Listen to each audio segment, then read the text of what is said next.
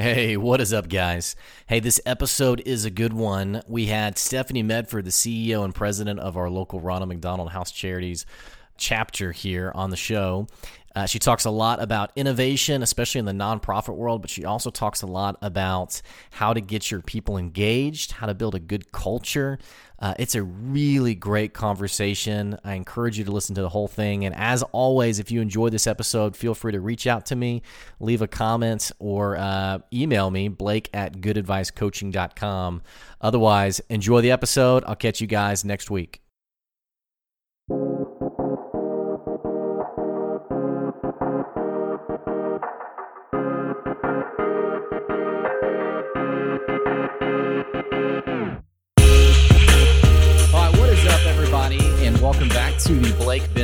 Podcast. I'm really excited for today's episode. We have our first interview, and it's with a good friend of mine, someone I admire quite a bit. Uh, we have Stephanie Medford here today. She is the CEO and president of our local Ronald McDonald House Charities uh, nonprofit, and she is phenomenal. And she's going to be sharing a little bit about leadership. Uh, we're going to be talking a little bit about innovation today, especially innovation in the nonprofit world. Uh, if you've been listening to me lately, you know that we've been talking about how innovation can be this really sort of vague, ambiguous term. And I'm really excited for uh, Stephanie breaking it down into a lot more uh, tangible approach for people in their businesses. No pressure, Stephanie. Yeah, wow. Yeah. So, Stephanie, welcome to the podcast. Thank you. Good morning. Good morning. Yeah, it is very early. We have our coffee.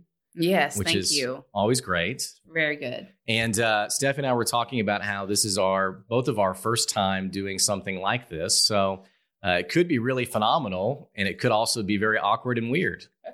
So we'll just But see how it goes. Hang in there because you'll get some good information either way. Yeah, yeah. So Stephanie, I want to talk about Ronald McDonald, but I also I, I think just to give people. uh, Here's what I love about Stephanie. If you're listening, is that Stephanie is probably one of the most relatable people that you can talk to. And so, um, Stephanie, I, I, I'm excited because I know that you're going to give people not just a really great uh, view on Ronald McDonald, but also like what does it mean to be someone who's like in a really what I think of as like a fancy title position. Mhm. You know, you have like the Mhm. awesome CEO, Mhm. president title, Yeah. and then for people to know how down to earth you are, and also I think I think they're going to really appreciate your um, your approach to business. Mhm. And I and I I say that really intentionally because I think I think you do a great job of not falling into the nonprofit mindset, Mhm. uh, which we're going to talk a little, a little bit more about today as well. Um, but but now that you're on the show, that we're talking to you, um, talk to me a little bit about because actually I don't really know your story, and Mm-hmm. I kind of know like the last year and a half, two years, only Yeah. because I've I've you know obnoxiously continued to try to work with you. Uh, well, you know what? Where have you come from professionally? You know what's kind of been your journey? Mhm. You know, talk a little bit about that. Mhm. Well, I've worked since I was 16 and um, volunteered since I was about 12. So I've been doing stuff in the whole nonprofit space since I was about 12. Okay, so let's let's start with that. Okay, so you're a yeah. twelve, you're a Yeah. twelve year old, and what what happened?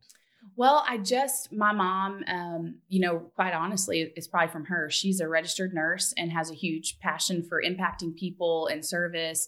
And so I would say, you know, mom always kind of took me along and showed me how other people lived. And not that we lived some crazy, lavish lifestyle, but, you know, I was able to see people who maybe even, you know, had less than I did. So I think I always had an appreciation for what can we do to make things better for other people. And, you know, as cheesy as it is, I was a Girl Scout. Oh, So okay. that whole idea of leaving something better than you found it, Uh-huh. um, and you know that would have been even earlier than 12 years old. Um, but anyway, so I think that's still a mindset that I have is how can I leave something better than I found it? sure. And also, I think that's motivating and it's um, kind of innately in me as a driver. So, anyway, so I did lots of volunteer work. And then my first job, like paid job as a nonprofit, was in college, uh, actually at the local um, Boys and Girls Club. Oh, cool. cool. And so, uh, learned a lot from doing all of those things. And I've been a part of a lot of nonprofits over the years, mostly as a volunteer, two or three as paid jobs. So I think I saw a lot of what was out there and what was happening. Some of these were big national nonprofits. So I kind of got to see what was happening on a national level and how that would trickle down to a local level. And then some of them were really small local nonprofits. Um, one that I volunteered with a lot in high school was the Multicultural Center locally, um, which I'm not, I don't even think they exist anymore. I think they're kind of a hybrid of something else now. Um, but anyway, so I got to see big national nonprofits, small nonprofits over the years. And I think didn't even realize until pretty recently how many little nuggets I picked up along the way from all of that that helped me now. Mm-hmm. Yeah, I guess it's funny you say that because I think um, you know we all know like our own like mess and junk, and so we don't Yeah. realize like how far we've come Yeah. and what we've learned. You know, And I Uh, think you have to take all that. Like, right, even if it happened when you were 12 years old, right, it could impact you enough to where you've carried it with you and it's somehow formed something you're going to do now. hmm Well, it's funny you mention that because I talk a lot about, um, and it kind of throws people a little bit when they ask like where I first started like in leadership and coaching, and I talk about how I was a camp counselor. Yeah. and how that taught me a lot about leadership. Sure. People are like, camp counselor, Yeah, summer yeah. camp, what? Yeah. I think the important question though is did you get discount cookies when you were a Girl Scout? Oh, no. Okay. But when I was a Girl Scout, it was 250 a box. And I don't remember exactly what it is now, but it's like triple that. Yeah, things So were simpler. I will say that. They were simpler. Yeah. well, I, and I, you know, let's go ahead and jump into the nonprofit conversation because I, I think here's, and let me share a little bit about my perspective as just sort of an outsider. Well, I, it's probably unfair to say outsider. So I've worked with Young Life, which is a nonprofit, Mhm. worked with them for probably about 10 years now. And so I have a, a little bit of an understanding of how nonprofits work. I've also, through my job, worked with about two to three dozen nonprofits. Mhm. And Ronald McDonald is very different. And it, it kind of throws me a little bit. Mhm. And it's kind of why I sort of continuously say, hey, just do, you know, just do what Ronald McDonald is doing. And I don't know, maybe that's maybe that's naive, maybe it's unfair. Uh, but talk a little bit about, you know, your experience with the nonprofits you've come through. Mhm. And you know, you don't have to Yeah. Name have to name yeah, yeah. But Thanks. but surely you also kind of recognize okay like the way we do things Mhm. is it's not like a lot of nonprofits That's right. And you know, the truth is, I try to tell people that um, one of my former um, jobs, one of the biggest things I learned was what I did not want to be as a leader. And I refer to that a lot. And it was a hard, uh, sometimes I had really hard days where going up against really difficult personality types, really difficult culture Mhm. that was constantly evolving. It was very volatile. Um, there was a lot of turnover, which is a whole nother, you know, issue. And I really learned so much about what I not to do or what I didn't want to do or what I didn't want to be associated with. So the really neat thing that, and I never thought I'd leave there because at the time I just kind of thought, well, this is what it is. It was actually, you know, one of my earlier jobs. So then whenever I came to Ronald McDonald House, I really had this opportunity to say, you know what, there's kind of a blank slate here. I actually started here almost 10 years ago now, which is crazy. I was the only employee, and now we have over 30. wow i didn't know that So, yeah, I was the Wow. only employee. My office was like a closet that had one electrical outlet that they converted into an office. Um, one of our local donors was like, hey, we're going to give you space. You know, you don't really need a big office, you don't have a lot going on, you know. um so hey here's a phone and and and, and my phone system was part of theirs so like if you called my office number i didn't have a direct Mhm. extension it was their business name and then people would be like i'm trying to reach stephanie with ronald mcdonald house you know so anyway Mhm. It was kind of funny how all that started um about a year later i was like okay I think it's time for us to go on our own which was a huge culture shift i mean there's there's so much that you could talk about just in that first year but that's how it started. And then where we are now with five different locations, over 30 staff members, you know, we've really, really come a really long way. So I was able to kind of build things. Um, and, and that's, that's, that's me. When there is nothing left to build, that's when I'll probably need to find something else. Um, Mhm. Hopefully that's not for a long time. If anyone Yeah. on my board is listening, okay? No, yeah, but what are we doing yeah, yeah. But I love this mission. So Yeah. that helps. But at the same time, I love the autonomy that Mhm. we have been given as an Mhm. organization to grow, to create the culture that we want, Mhm. the support that we've been given to do that. And, you know, Ronald McDonald House Charities is in 63 countries and regions around the world, and we're a local chapter. And the cool thing that I like about Ronald McDonald House that has, again, allowed us, like I mentioned, autonomy is Ronald McDonald House Charities globally is super innovative. We're, we're trying to be. But at the same time, our global office, which is up in Chicago, has recognized hey, we need to let the local markets figure it out. Like we've got some guidelines, like with our Mm. brand, and and I understand all of that, and that way we have Mm. a really unified mission and all that around the world, which is actually really cool to be a part of a big picture like that. Yeah. But at the same time, they've been really respectful of, you know, we don't have to send them our donors. We don't have to, they don't have nothing to do with our governance, like I said, beyond branding and licensing. They're there as a support. So that's one thing that sets us apart on that international stage is that we've really been given the autonomy to do what we need to do locally. And then there's a lot more that sets us apart, I think, locally. Yeah. And a lot of that has to do with what you and I are talking about all the time with culture. And really, what I like to say, and I stole this from Peter Brinckerhoff, is that we're a mission based business. Mm. Like and that. everyone who works here, yeah. And Peter always says, no money, no mission. yeah. And Right. that's why you have to operate like a business. Yeah. Well, my mind is like running now because I have like eight different where places I want to go with so what you just like talked a three hour podcast. yeah. Well, you know, there's there's so much that I want to unpack there, and I so I want to talk. I love the autonomy conversation Mm-hmm. Because it's not just about um, you know the the national brand of Ronald McDonald. It also makes me think about even business owners, even small business owners Yeah. who don't aren't really sure of what it looks like to give autonomy to their team. right. Um, what I think the direction I want to go though is I want to go back to that first year because because this is like the conversation everyone always gets into, especially if they're like a new business owner, if they're doing something on the side, uh, especially if they're uh, trying to start a nonprofit. Yeah. It's how do I start and actually be successful, right? And I think sure. anytime anyone starts something, you have like all these daunting statistics, like oh, yeah. you know, 70% will fail, you know, in the first year. It's something like, you know, only one in three businesses are successful. And I was thinking about actually when I started my business, uh, I had two good friends, one who started a real estate brokerage, and the Mhm. other one, uh, Jordan Wright, started Wright's Barbecue. And they're both super successful. And I was like, well, dang it, statistically, Yeah. I'm the odd man out. Oh no. Right? And so- but so you have all these like daunting statistics. Yeah. And but but everyone wants to know how do I build it? Mhm. right? And so you Mhm. talked about yourself as a builder. Uh, let's let's go like way back to that first year. First of all, what what made you say yes to? Because I, I know you were with another really Mhm. great Oh, organization, Yeah. and you know obviously could have stayed there and could Yeah. have continued to grow in your. And I thought I would. Mhm. okay, yeah, So so what? Let, us start with just what what caused the switch. Why did you take kind of Mhm. this leap of faith of Mhm. I'm going to be this only employee. Um, you know, we're going to Yeah. have this makeshift office. Yeah. I mean, surely at some point you kind of thought, you're like, what am I, what am I doing? Well, and some of people in the nonprofit community that knew of the board that I was going to work with, um, the board of directors, and knew some of the big key donors and key members of that board were like, "So how's it? What What do you think? You're how's it going to be working for them?" mhm. And I was like, "Well, I don't know. Like, let's not make it negative right Yeah. from the start. Yeah. I, you know, let's go see what we can figure out."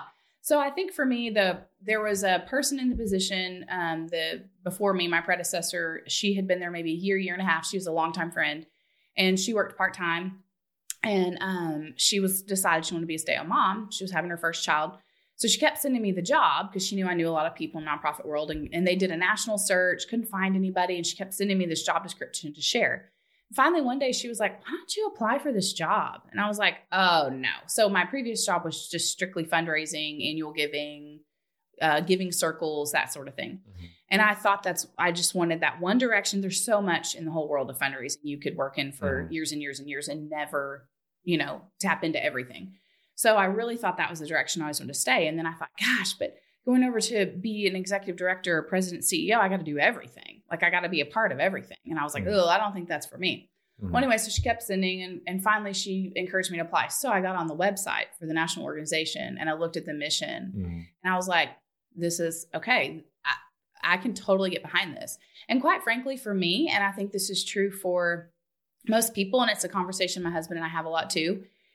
I really believe with all my heart, and maybe this is, you know, I don't know, a sensitive side of me, but if you don't have passion for what you're doing, Mhm. I just don't think it's going to work. Mhm. And it and it doesn't necessarily have to be like, oh my gosh, I'm so stinking passionate about selling copiers. Mhm. But maybe you're passionate about the sales process. Yeah. Maybe you're passionate about building relationships with customers through that sales process. Maybe you're maybe you really are passionate about copy machines. Like I don't know. Yeah. But I think you have to figure out some piece of it that you're really passionate about Mhm. because that way when the bad days happen and the good days happen, you can Mhm. stick through it and you can Right. see that light of, ooh, it's really tough right now, but there's a why for which I, I think the whole what's your why is a little bit cheesy, but I Mhm. think that's what they're talking about Totally. Yeah. is what are you passionate about that drives you even when it's tough. Mhm. So that first year, um, had a board of directors that was so passionate and so awesome, but they'd kind of been doing this thing by themselves. Mhm. And I was, you know, kind of the first full time executive and, um, you know, young. And I think that they um, hired me for a reason, right? But at the same time, I think there was a lot, I had to do a lot of my own work to earn that trust Mhm. and to build those relationships and let them know that they did hire the right person and we were in a good position. Mhm. And I was so passionate about the mission and so driven about the mission that um, I just decided to figure out okay, what can I do now to where I'm not just going to completely turn the ship around and a bunch of people are going to fly off Mhm. That are important people that I need and what can happen later. So, for example, there's a project that I've wanted to do. I'll just tell you, it's update our bylaws since I started almost 10 years ago. And this has been the first year that it's felt like the right time to actually like, let's do that now. And so I think that that's part of it too when you're going to start a business. It's like, okay, what can I do now? What's right in front of me that has to happen now that I have the resources for, Mhm. I have the time for? I'm not going to piss anybody off and do those things first. Mhm. And then I, you know, we always talk about at the office, you have a later list. So your later list might be years from now, but go ahead and put it on your list. You know, Yeah. and that way you don't forget to. it. And then someday when you get to do it, you're like, this is so cool. I just checked something off my later list. Yeah. You know, so I think you really have to to be organized, passionate, and diligent about what can I do right now with the resources that I have that's right in front of me. Yeah. Well, and I think what's what's kind of strange about like the whole passion conversation is like no one would ever disagree with that. Like no one's going to say like, Yeah, "Nah, right. Don't follow your passion. It's fine. But what's what's really weird to me is is people they are I, I guess maybe passive about following their passion. Sure. You know, and I, and I get it from like the whole cliche of like you know live your best life, you know, Yeah. chase your dreams type deal. But but I also talk to a lot of people, and it's not just like business owners, but especially like middle managers who are Yeah. kind of stuck in a dead end Yeah. job and they say like you know well it's not really what i want to do but i guess i'll stay here for the next five years why? you know and it's it's I, I don't really um i don't mean this like uh you know like you know haha those losers but Mhm. but i it's just interesting because because everyone knows what you're talking about and Yeah. everyone agrees Sure. you know everyone I- i've never met anyone who would say no I don't follow your passion Agreed. Uh, you know or maybe they'd add the qualifier of uh, follow your passion and make a living doing Mhm, it mhm. right Yeah. uh but and you I know, get that. what what do you think keeps people from and I don't know if it's like fear, I don't know if it's just scary. I mean, what what keeps people from taking the leap and actually following through with with what they want to do, which you know, whatever that passion is. Well, I think it's totally fear. So there's a really cool book called The Fear Cure, and it was written by a doctor in California. She was an obstetrician. And so her passion was delivering babies and helping women and people become healthier. And then she kind of had this big epiphany about um, fear and how much that controls you physiologically as well, like that connection between, you know, illness and all of those things when you Hmm. live this life of fear. And some people don't even realize they're living that life of fear. Um, and so Well, her- let's. Uh, I- I want to pause right there because that's. I think that's a really interesting. Yeah, point such two. a good book. Is like you know, and it's even beyond like the conversation of self awareness of like, wow, I'm a jerk to people, but like Yeah. even. And you, you hear it like in the cliche of like limiting beliefs, but, but like people who operate out of a fear mentality. Oh my gosh. And actually, you know, it's funny you mentioned that now because when I started my business, I had two different groups of people who were very vocal. I had a group of people who were like, Get it. yeah, who Yeah. were like, oh my gosh. And then I had people who were like, dude, what are you doing? Like people who would pull me aside and How be like, "How are you going to pay your bills? yeah. And like, Yeah. what's your wife gonna, is she gonna Yeah. leave you? You know, I mean, it's like, you know, and I, I remember looking at those two groups being like, okay, whoa, like what, what is difference? this all about? Yeah. And I remember one of the people on, on this side said, you know, some people just have a fear mentality. And That's even it. with other people, they can't help but Yeah. be fearful of even your circumstances. Blake, it is a culture. it's interesting. It's a culture. And it's it starts when we're really young, in my opinion. And even sometimes at work, like Hmm. I'm not kidding. When you get down to the things in our culture that we're still working on, you know, we're still working on candidness. We're still working on, we probably always will be, right? Yeah. Um, communication. Why do those things not happen? It's real easy. Everyone would tell you. Well, I don't want to go say that to that person. How are they going to react? That's fear. Mhm. Well, I don't um, want to bother her with that. Well, why don't you want to? Well, I'm afraid I'm going to disrupt her or Right. she's going. All of it's about fear. Hmm. And so I think it's to, and, and what happens, and so this book, and there's a lot of books about this, but what happens that physiolog that fear and then the connection with your body is you go into that like fight or flight because that's you know how we were made. And so i think one of the things that i try to think about from it is is this really sometimes you there's really something to be afraid of you know? Um, but sometimes it's okay is going and talking to this person worth what it would take back in the caveman days to be running from a woolly mammoth that's coming to eat me because your body reacts the same way Yeah. this is how we were made Yeah. that's how god made us Yeah. and so, you know, you kind of, when you think about it like that, you're like, oh, okay, I can totally go talk to that person. She's Yeah. not a woolly mammoth. Yeah. I'm going to survive. Yeah. She's not going to murder me. Yeah. So I think it's So- about perspective. Yeah. Well, and it's it's funny because it gets me thinking about um, you know, and it's it's just it's it's it's why I I kind of rag on the corporate world so much is because the corporate world is so big on like driving numbers and results, and the moment you get on this kind of conversation, it's kind of like, well, we don't really do that soft skill stuff, and it's Yeah. like, you know, it's really not. It, that that's a word that sort of diminishes what we're really talking about, right? And like Simon Sinek gave a really Mm-hmm. Yeah. great TED talk on, uh, or maybe it was some talk. I don't know what it was. He says a and lot. Yeah. And it was all he was like drawing these circles of like what are the things that people really want, and the main one was safety. Mhm. People want to feel safe, and I know there you go. I can, I can name people I know who'd be like, Yeah. yeah, right, you know, or like yes. my job's, you know, what does that even mean? Like, yes. and I think it's because we don't understand like how there's such a barrier to actually being like a productive, you know, uh, a person who can go, you know, all uh, a well-oiled machine. It's hard to do that when Yeah. at the basic level you fear you feel fearful, Yeah. right? And I think there's parts of your life that you need that safety and security. You know, I think there's parts that if you can make it a routine, if you can make it a situation where that safety and security is kind of built in, then great, do that. But then there's parts of your life that, you know, if you're not getting out there and if you're not taking some risks, you know, I mean, gosh, look at all the financial guru guys.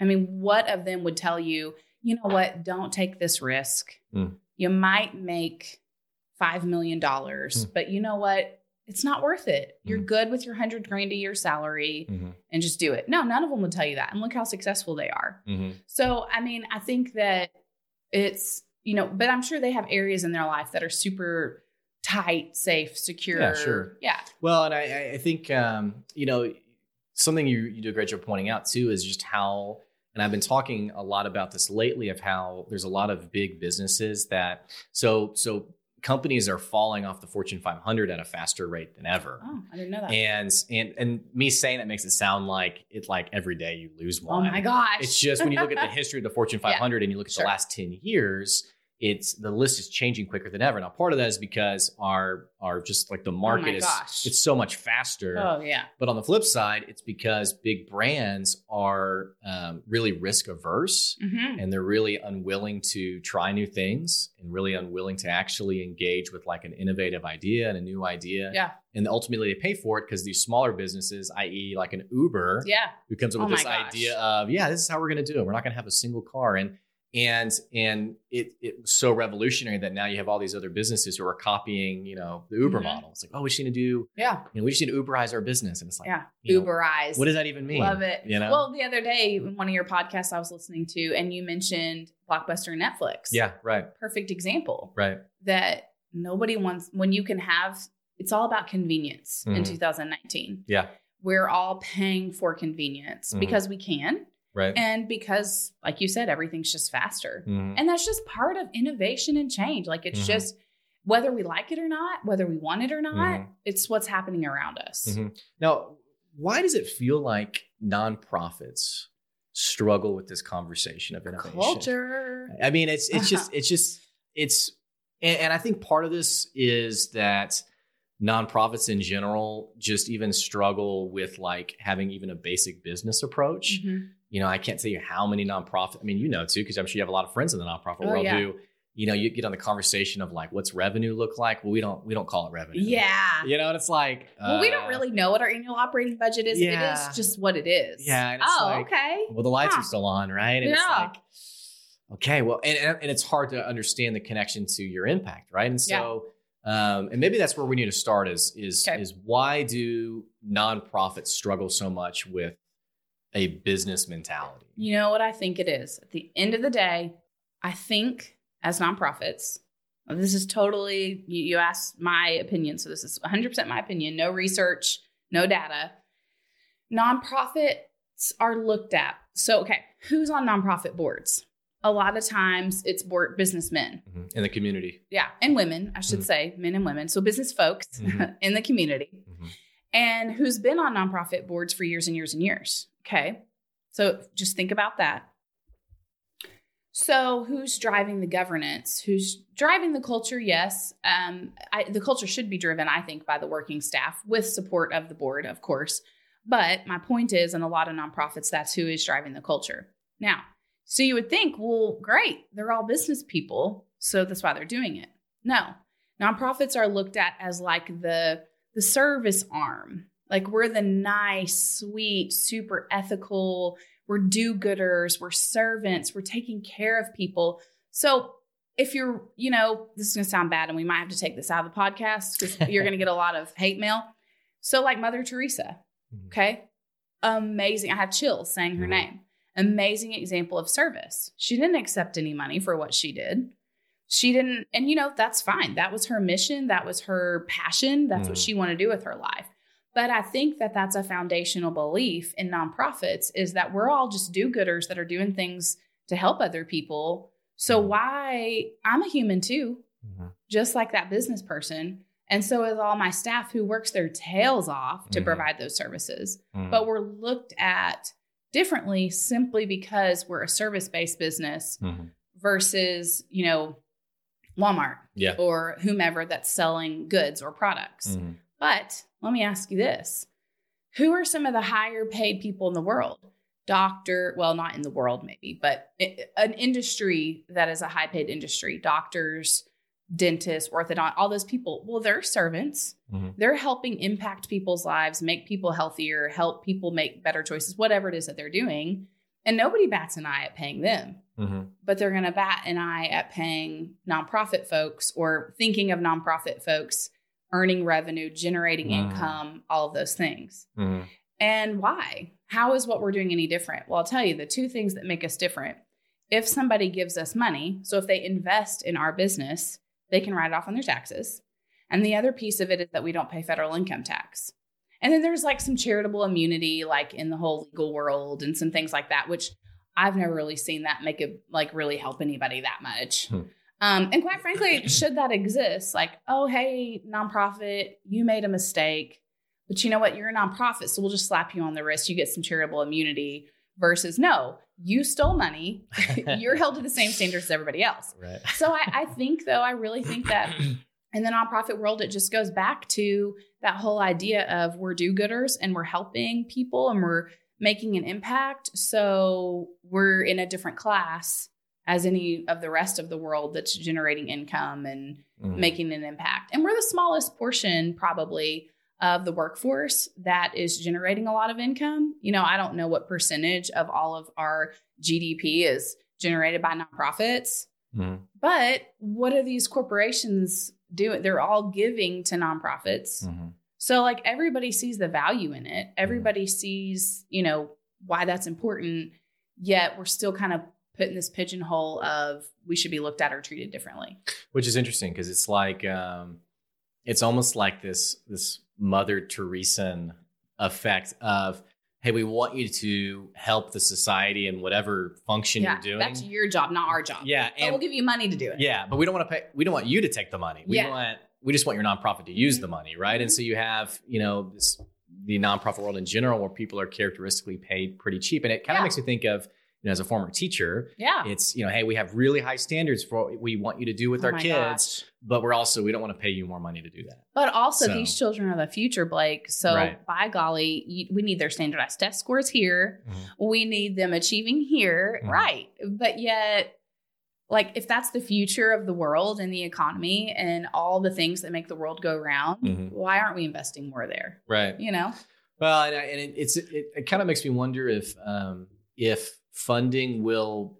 I don't want to say it becomes easier because I know when someone invests in your business, there's a lot of accountability to that person and donors in general. I mean, they want to really. Mhm. There's there's And not there a, should be. well, and there's not a lot of like implicit trust. Like someone's going to give you money and they want to know, okay, what are you going to do with that, right? Yeah. And so I, I think it's hard for a nonprofit to, um, well, you know, yeah, the donation you gave is going to go to, Mm-hmm. It's a little bit more intangible. yeah, yeah, and and people want that. They want every dollar to be attached to, you know, the child that was helped or the family that you know they want to be able to see that Mhm. person. And sometimes, just in the nature of running a business, not every dollar goes directly to that person. You know, you have overhead, you have, you have staff salaries, you have Mhm. um, whatever other expenses you have, and it's it's. I think it's hard for someone to um, not be the person who's giving directly to Yeah. um, that cause. But why? Because if you don't have the overhead, if you don't have the marketing person who's sharing the mission, who's letting the community know how to utilize the services, who's keeping up the website, by the way, where the Mhm. donors make their donations and then they get super ticked if it doesn't work well. Okay. well, how are we paying for all of that? You know, one of Mhm. the things I get I get frustrated about, but most people in the community don't know this. Now you do, um, because I just kind of smile and play along. Is that you know I constantly hear about, oh, well, we don't support such and such organization because did you see that thing in the national paper that came out about how their overhead is like so high Mm. and then this other nonprofit over here their overhead is like zero so Mm. that's who we support because 100% or 90% or whatever Mhm. of our money goes to their programs Mhm. well, quite frankly, every penny that you give to a nonprofit, it, and I'm sure there are some nonprofits out there who that that may be the other issue is there are some nonprofits out there who have made some really big mistakes, and I'm thinking of a couple that I'm not going to name, but there are some out there that, and when I say big mistakes, I'm talking about like detrimental. They've gone under. Yeah. They've had donors who have invested, and then you know large sums of money, and then that money unfortunately hasn't been utilized with an original intent. Same thing happens in the business world, though. Mhm. You Right. have businesses that Totally. people invest in all the time, and then a business didn't work out, investor never got their money back. Same thing. Right. But my point is that we think about a good nonprofit as a nonprofit who has low overhead. But if you think, and, and by overhead, so nonprofit expenses are divided into general administrative, fundraising costs, and then program costs. Well, Better Business Bureau has their own guidelines, and that's what we try to kind of follow. I think that they um, have really taken into account that we are businesses and we do have to generate income. But anyway, they, their standard is that 65% or more of your funds are spent on programs um, around that. Anyway, so my point is we look at a nonprofit who's doing well as low overhead, high amount of money being spent in programs and moderate in fundraising. Everyone's kind of acknowledged, okay, you got to spend a little money to make a little money, not too much. and then there's always this like, how much did you raise per dollar spent? Yeah. And I'm like, I don't know. How much did you need to carry out your mission? Like, why does Right. that have to be a standard? Right. Because again, so going back to my point, I had to give a little few examples in there. But technically, for our organization, every penny that you give us, 100% is spent on our programs. Mhm. Because I can tell you why every single thing that we do, every purchase that we make is supporting the families that we serve and supporting the mission that we have. Mm. So if you say, well, overhead is like our telephone, okay, who's going to get ticked if they can't call me? A donor who's trying to make a donation, a family who's trying to utilize our services. Um, you know, so if we can't pay our phone bill, that's overhead. What's going to happen, right? So it's the same thing with just like in a for profit business. Nobody's complaining about their overhead costs. Well, Mhm. I have to have overhead costs too, technically, Mhm. but all of it's to carry out our mission. Yeah, well, it's. I think it's people are so obnoxiously pious about where their money goes, and there's a lot of mistrust. You know, it's kind of like uh, I think you know a really great analogy of this is when you are you're driving, you're at a stoplight, and there's a homeless person on the street corner, Yeah. and everyone has like their qualifiers Mhm. for. Well, if I give them money, I have to, you know, and Yeah. like there, Oh just- yeah, they're gonna go spend it on this. Yeah, they so- buy food or whatever. Yeah, there's just a lot of like, um, it's the, I think it's like the things that we I don't know if it's like we do to make ourselves feel more valuable or righteous or what have you, but it's similar in the nonprofit world of well if I give this money I still want control and say so. There's not a lot of implicit trust of hey I know you're going to um, and it's I think it's a little bit unfair too because Yeah. you you don't hear a lot of stories of nonprofits who take the money and run. Yeah, you really it's you don't hear about a lot. Now you might hear about nonprofits who close their doors because they can't raise enough money. That I hear a lot. Of, yeah, actually, but it's typically not because somebody embezzled or somebody was Right. unethical. Quite frankly, it might just be that it was mismanaged. Mhm. And that's the unfortunate thing and why we have to look at nonprofits as a business because Mm-hmm. if we don't, they will fail. And, and something else that's interesting on that too is that a lot of I see a lot of boards that have like I mean you look at the credentials of the people on the board and it's like I mean there's more business Oh my gosh. experience. It- Amazing. It, just blows my mind. Yeah. And yet you have the nonprofit that is just right. it's dying. yeah. You know, I was talking to someone the other day who phenomenal person, the nonprofit's losing 1000s Mhm. of dollars and it was like why haven't you Yeah. done anything about this, right? Right. Or that's that was his Where's words. your board? That was it. That was his words. Yeah. Was like, wow, why why hasn't our board you know Yeah. gotten involved on Mhm. this? And so it feels like you have these, and I don't know if people, I, I don't know the the the motivation for being on a board, but it's just, Oh, there's lots. well, it's it's it's just it it's there's sort of a disconnect there. Yeah. It's I have tremendous business experience, and yet for this nonprofit. I don't know if it's if it's fair to say I'm disengaged or I just have a different approach, lots but of things. But I will tell you that one of the things that I'm I'm proud of, and I hope that it's something that we can share with other nonprofits that might need it, is that's what's really cool about my board of directors. You know, um, I'm gonna brag on them. Yeah, I was about to say I'm not gonna brag on them, but I'm like, yeah, I am bragging on them. Is we have built our board, and a lot of nonprofits are really good about doing this, is looking at what skill sets they need on their board. Do they need legal? Do they need you know, an accounting person, you know, whatever it is that they might need on their board to help with that guidance and that governance. Especially pieces like I can't hire in-house counsel, but I bet you our pro bono employment attorney, we call her about six times a year, Uh-huh. you know? Um, so anyway, so my point with that is to say that we really utilize our board members' business expertise. And you know what the difference might be? I don't know. But the difference I know for me is that we ask them, hey, so and so, who's an attorney, we're updating our bylaws. Will you spearhead the committee to update our bylaws because of Mhm. your expertise with contract writing Mhm. um, and all of that as an attorney? You know, um, hey, person who works on strategic planning for the local Fortune 500 company or Fortune 100 who's on Mhm. our board, Yeah. can you spearhead the strategic planning committee? Yeah. Yeah, sure I can. And they're so happy to be asked because at the end of the day, you're going to have a few people on your board and hopefully not because quite frankly, I think you can get to the place with your board where you pretty much everybody works. Even if there's a year that goes by that there's not something specific you need from them, Mhm. but then there's maybe a year that you're working on a specific project like strategic planning or whatever where you can pull in some of their expertise. But I've never had a board member be like, "Oh, yeah, I know I do that every day in my business, but I can't help you do that." Yeah. So quite frankly, maybe sometimes for nonprofits, just mm-hmm. ask. Yeah. There's a reason that they're there, and I think we get so focused on our boards of saying, you know, the whole give get thing. Well, the main requirement for our board, and I've looked at tons and tons and tons of nonprofits board requirements in kind of developing our own. And a lot of them are we need you to raise this amount of money or give this amount of money. We need you to attend this many meetings. We need you to volunteer this many hours at, you know, our programs or whatever. And we need you to attend these events. And that's it.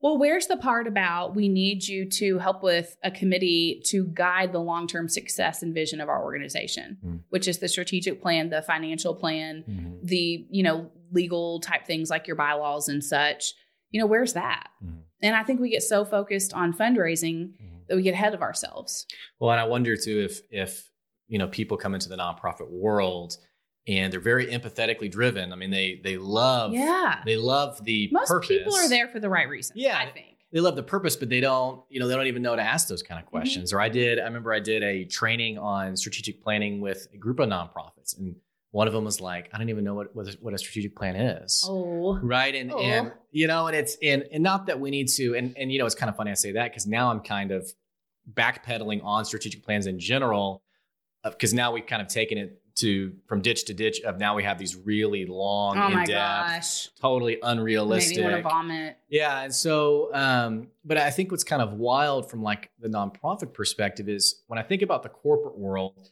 the corporations who are doing it really wrong. There's a lot of churn and burn. Mhm. It's people who Oh they get in and they get burned out, and they usually leave that industry completely. And it's like I don't even want to touch that again. Yep. I see the same churn and burn with nonprofits, Oh, yeah. with volunteers, part-time staff, even full-time staff. a lot of times that fundraising position. yeah. Oh my gosh. Yeah. It's like everyone is looking for that position. And. I think that's what happens too is everybody feels like it, there's this mentality and culture. Okay, that's our little key word today, right? Yeah. Of scarcity. Hmm. And I think that people feel like they don't have enough money, or well, we really want to do this, but don't have enough money. Again, stop. Look at what do you have right in front of you? Resources. And resources aren't just money, but they can be. But they can also be the professional leadership that you have on your board of directors. Mhm. They can be random volunteers. Maybe it's Mhm. just somebody you know who has a really awesome skill set in something that you need that you can say, "Hey, would you mind to come over and meet with this committee of our board and share your, you know, thoughts or ideas?" Um, and looking at what's right in front of you that you can tackle right now Mhm. and then worrying about that Mhm. instead of just like I feel like people are just like running themselves ragged trying to get Mhm. $500 here and Mhm. well, so and so third party is going to do this fundraiser and we're going to sell tickets for half price and then they're going to match it. Well, good, you sold 100 tickets at $5, Hmm. you know, and it took you a whole month to do it. Whereas you could have been going out and Mhm. doing a $50,000 grant Mhm. in that month that you got and raised that much more money. Mhm. But it's like this like scarcity, like, oh my gosh, oh my gosh, oh my gosh, we don't have any money, we don't have any money. And they're chasing these things that at the end of the day, man time, man hours, what resources they have right in front of them are just completely ignored. Mhm. And they're chasing that five hundred dollars. Well, and it's it, that's just not a nonprofit problem. I think I think business owners in general have a really hard time Mhm. separating what is important. You know, talking about your later list, yeah, what's really important right now for my business versus you know honestly that can Yeah. wait. yeah, oh and yeah. I talked to someone who he was working on his website. Mhm. He spent like a month working on his website, and it was like. I, I just don't know how useful that is to you. I mean, having Yeah. a website, sure, but Yeah. you could you can get a website up in a day. Oh yeah, I mean, today's day and age, Squarespace, Wix, Weebly, whatever, uh, you know, pick your poison. You know, you can have a website up in in a moment, and so then to spend a month working on that instead of, Yep. you know, it's, it's And hard for people to see that. yeah. And if you look at how much time people actually spend on websites now, yeah, you got to have it. Yeah, it's important. It needs to be super mobile friendly. But they're looking at like one or two things. Maybe it's your contact information. Maybe it's how do I give. Maybe Mhm. it's a super short gist of what your services are Mhm. or what your product is. And then they're on to other things. Well, I think I read it's something like the average time someone spends on a page Yeah. before they decide if they're going to stay or Uh-huh. or or bounce. Mhm. It's about a second and a half, Yeah. which means you have a second and a half to catch their. Yeah, and it's also it, it gives some thoughts to you know, do I really need to spend yeah. eight hours, you know, working out all the content on this page when really maybe a short video at the top is Yeah. what grabs somebody. Yeah. There but you it, but you're you're you're calling out something that's really and it and, and it's something that you know I mentioned how it's something that that everyone deals with, even business owners, and I think it's also you calling out is really important because again, I just I think of Ronald McDonald as not just like setting the tone in the nonprofit world, but I've worked with a lot of business owners who that who are not functional in any way. yeah. And I don't mean it in I don't when I say, you know, you know, Ronald McDonald is even setting the tone for businesses. Right, I don't mean it in a condescending way. I just think I think there's something really unique. It's like Uh-huh. there's like a secret sauce about Ronald McDonald. Uh, and I don't even I don't even mean the national brand. I've never worked Yeah, with it. I'm talking about local chapter. this local Mhm. chapter and working with you and your team. There's something really unique that I think a lot of nonprofits would be jealous over. Uh, not, and I don't mean that in a harsh way, but Mm-hmm. They would no. want that yeah. but especially, I mean, let's take away even the nonprofit title from it. You have a, uh, and I don't know what your revenue was like that first year, but to go from one employee to 30 employees, you know, to go from, And we're doing great. you know, yeah, you know, a, a, a million plus dollar Yeah. business. Yeah. I mean, a- anyone would want that. I mean, take away the nonprofit thought behind it. Anyone would want Mhm. that and would want to apply, you know, let's, let's get that for my business. So I, I think you, you guys have demonstrated something really unique. So, so what what is the secret sauce? And I think I already know the answer you're gonna say. I love it. But- you probably do. Yeah. It's the people. Yeah. Yeah. And that's That's not what I thought you were gonna say. I'm just Oh, oh, I was like, oh no. okay. Um, what was it? What was I gonna? What did you want me to say? No, but we, and this is not scripted, so I've learned a few things, or and not just me, but now all the folks that work here. Um, but even in the beginning, it was it was a hard lesson to learn. But you've got to get the right people, and that goes back to hiring the Mhm. right people. But sometimes you still hire the wrong people, you know. Yeah. And it's having the courage, again, talking about fear and all Mhm. of that, to let people go. I think that's a really important concept. And I think that's hard in the business world and the Yes. nonprofit world. Mhm. And, you know, I mean, I had two situations that still, you know, um, oof, sometimes they hit me. At, at least one of these people I know is doing really great now, which makes me feel better. Um, but two different times I've had to let people go that were in the middle of divorces and had multiple children that they were going to be responsible for being basically their sole providers. golly, it's tough not to. to look at me like a cold hearted jerk. I mean, it's. I mean, it's. But so here's here's what I have realized, and it's actually my last episode, podcast episode was I called it "Be Aggressive in Solving Problems," and really what I was thinking about was this conversation, because in the last week alone, I've talked to three different business owners who've had this story of, "Hey, I have this yeah. excuse me i have this employee who um man I, they have a lot of talents Yeah. I feel like i need to let them go and i've just been you know what else can i try with them what else can i do with them and it's like well how long have you been working on them Yeah. oh you know like a year oh you know like 18 Oh. months and it's like dude When are you gonna when are you gonna just call it what it is? and I, i've realized a lot of owners are actually really you know you think about like the cutthroat oh heck yeah. Mo- most people aren't like the No. corporate you know the impersonal Even in that world. oh yeah oh no, yeah yeah. oh yeah totally, totally agree. you have people who are very empathetically driven and they want to see their employee you know kind of Mhm. click and get Mhm. it and so I, I think i think you've pointed out a really great observation that it's it's I, I feel like to be successful you have to be maybe quick's not the right word but you at least have to be willing Yeah. to get the wrong people off the bus Yeah. And you know, we had a situation just recently uh, with um, an employee. I'm trying not to say too much so it doesn't give it away, but um, an employee that we had to make a decision to let go, and we'd been coaching this person. Well, not me. It was um, our operations and programs team had been working with one of their employees for a while, and finally it kind of got to me. Um, and so I tried to help coach my team through it. And I was so proud of them because this is the culture that we've created. Even it's not just me that's like, oh, I can fire anybody because actually I can't.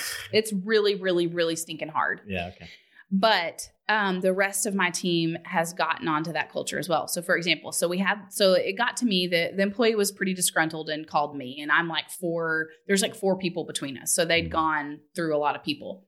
Finally, gets to me, so I call in the the four those people in between, and we all go to lunch, and I'm like, okay, so here's what the phone conversation was that I had what what do you guys like what do we do give me the history of what we've tried to do to help Mhm. to bring this person along because there was an awesome employee as Mhm. far as like skill set hardworking all of Mhm. that so proud of my team they came with the file Mhm. of all the um training Mhm. all of the extra orientation Mhm. all of the conversations all of the coachings with her signature their signatures. Everything they'd done, the completion of the Mm. plans. Like, I mean, they were like, listen, we have literally done everything, we can do.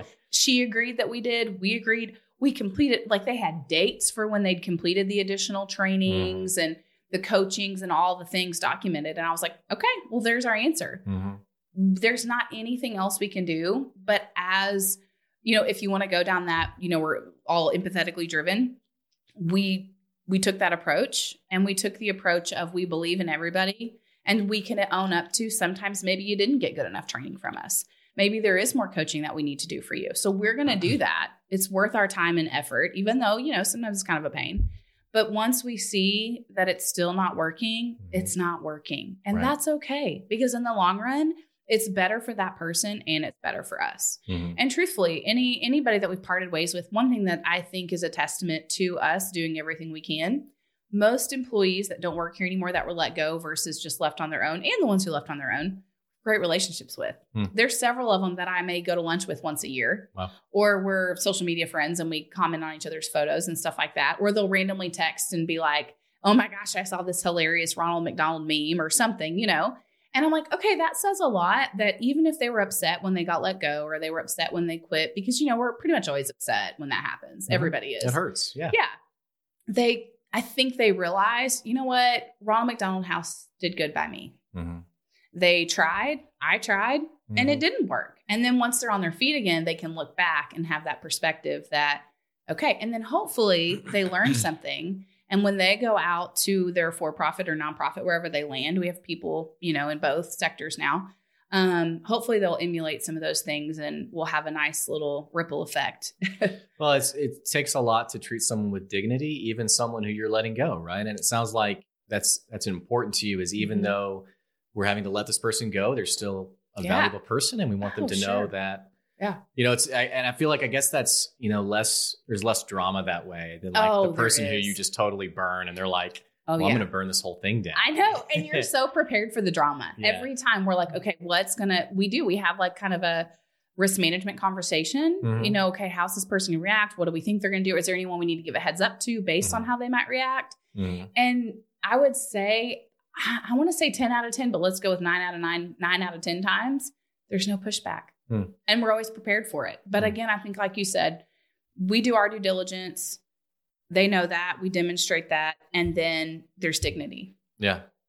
Now, and you you are definitely like the epitome of someone I when I think of like what does it mean to invest in your people? Mm. And I love that you even pointed and said, you know, man, our people, because because Yeah. sometimes you talk to business owners who've become really successful, and they say, well, you know, this is what I did, and you're kind of like, yeah, but you have you've had you've had the same team your whole business, right? Hell yeah. Oh, and yeah. so I love that you pointed to your team, uh, and I've worked with your team, and Yeah. they're all phenomenal Yeah. people. You're probably one of the only people I know who is willing to invest in your whole team, and and, and let's even break this down even more in a more granular way. Even invest in your part-time staff, yeah. and even break this down even more. Willing to spend thousands of dollars, and I know you have because yeah, I've seen I know. I've seen the bill is is the fact that you've even spent thousands of dollars on your part-time that that's totally and again taking away like the qualifier Yeah. of nonprofit for profit Yeah. that's unheard of Yeah. in business yeah. especially in the nonprofit world uh, and and I've, it's never really clicked for me what has driven you to do that Mhm. right and so i don't know if you want to if you want to take us back to you know when you made an investment like that or if you just want to talk about your your philosophy in general but you know it, it's just unusual Mhm. right so like why do you have that approach with your people Well, because that's how we are. That's how we are where we are now. So it took a long time and it took a lot of um, the training. So you're going to lose people and you're going to have turnover. But, you know, the kind of that ebb and flow, there's going to be some consistent people. And to me, quite frankly, the people that are consistent and kind of keep going through it, regardless of the turnover, and they can, you know, when you're changing a culture and when you're building, it's hard and people leave because some people just maybe they don't fit with the culture or maybe quite frankly they don't like the volatility of that mm-hmm. you know it's kind of like when you're you know talking about building i mean the only like direct metaphor i can think of off the top of my head it's going to be terrible. I'm not very good at anecdotal stories or metaphors but when you're building a house okay. who do you know or who on listening to this podcast has ever built a house and not had something? A big change order that cost a bunch of money you didn't plan for bad weather and so timelines got off they start digging around in the ground and they find like a friggin' cemetery. I mean like you hear all like this place is haunted by the way that's like true happens a lot with you know unless they do a really good land survey but there's some crazy stuff about that with some ronald mcdonald houses by the way. Okay. Those are fun where stories you for were another built like on a tribal burial yeah i mean yeah it's it can get you know it can get kind of crazy. So anyway so Okay. who so again building a house is really hard you might lose a subcontractor in it because you've got somebody that's like whatever i'm not working for this contractor they're Mhm. difficult or this timeline's no longer working for me because they or they want to do this change order and it's outrageous and Mhm. blah blah blah whatever it might be so building something is never hard but then at the end you hope that that finished product is this big beautiful home that you were striving for Mhm. what we also know about home ownership is that you're never done right so so i want to so we'll talk about that part of it later which is kind of the maintenance part of us at this point. and i don't even if i'd call it maintenance because we're always growing and changing but my point is while we're building that house we've got all these things that happen we might lose people and and for us it is literally houses sometimes Um, we might lose some money. We might make some bad choices like, ooh, we really thought we liked those cabinets and then we got them in and they're worthless. And so we just wasted that money because now we're going to spend more money to replace them or whatever it might be. Mhm. Um, when we built the Ron McDonald House in Fayetteville, we had like in the middle of construction, they had just gotten the new wood floors down and the HVAC like exploded. And I think it actually happened twice in construction. And they had to completely rip up the floors and replace them, Wow. do a bunch of ceiling work. Yeah, twice. And so it derailed our timeline. It cost a lot more money. It, you know, not on us because it wasn't our issue, but it cost somebody money. You know, so you have all these issues when you're building, but it's about being resilient through it so that you know at the end you're going to have this big beautiful house that's what you were working towards. Yeah. So I feel like it's kind of the same thing when you're building and changing that culture. If you're not investing in, in nurturing every part of it, then you're never going to get that big beautiful house built. Mhm. So I think it's being able to just be resilient and stick through it, Mhm. but recognizing that you have to nurture and invest in all these people because it is really hard when you're Mhm. going through that process and you have really yucky days. Then you get to the pinnacle and you're like, look at this beautiful house that we just built Mhm. and this thing that we did together. Mhm. And then those are the people now that are like, well, let's build the next house. And then the next house is going to be even better because Yeah, you've wow. taken care of these people along the way and they Uh-huh. saw what they could accomplish when everybody was on board. And then as the leader, I saw what we could accomplish by nurturing and investing all these people through that really yucky, hard, Mhm. sometimes good days, sometimes bad days period. Mhm. And, it- hopefully now you have less bad days. Yeah, and it kind of feels like you realized, okay, if we're going to build this house, we need to bring everyone in on it. Yeah. You know, because Oh, even yeah. even your part time staff, it's probably not fair to call them. I, I think know. part time makes it sound like they're they're non They're essential. lesser. I know. and they're not right. And so you know, it's and also I love that you talk about how how hard it is because especially like my only and I and I talk about culture endlessly. I know. But the only the only bad thing about talking about culture is it gets people really excited around like these very positive feelings Ooh, it's hard though. and they don't realize even what they're getting into. Yeah. Yeah. Right. And like, you know, talking about culture is really sexy. Yeah. I mean, it's fun and it's like, you know, our mission matters and people come to work. And I think everybody gets it. Like, Yeah. oh yeah, we want a good culture. Yeah, yeah.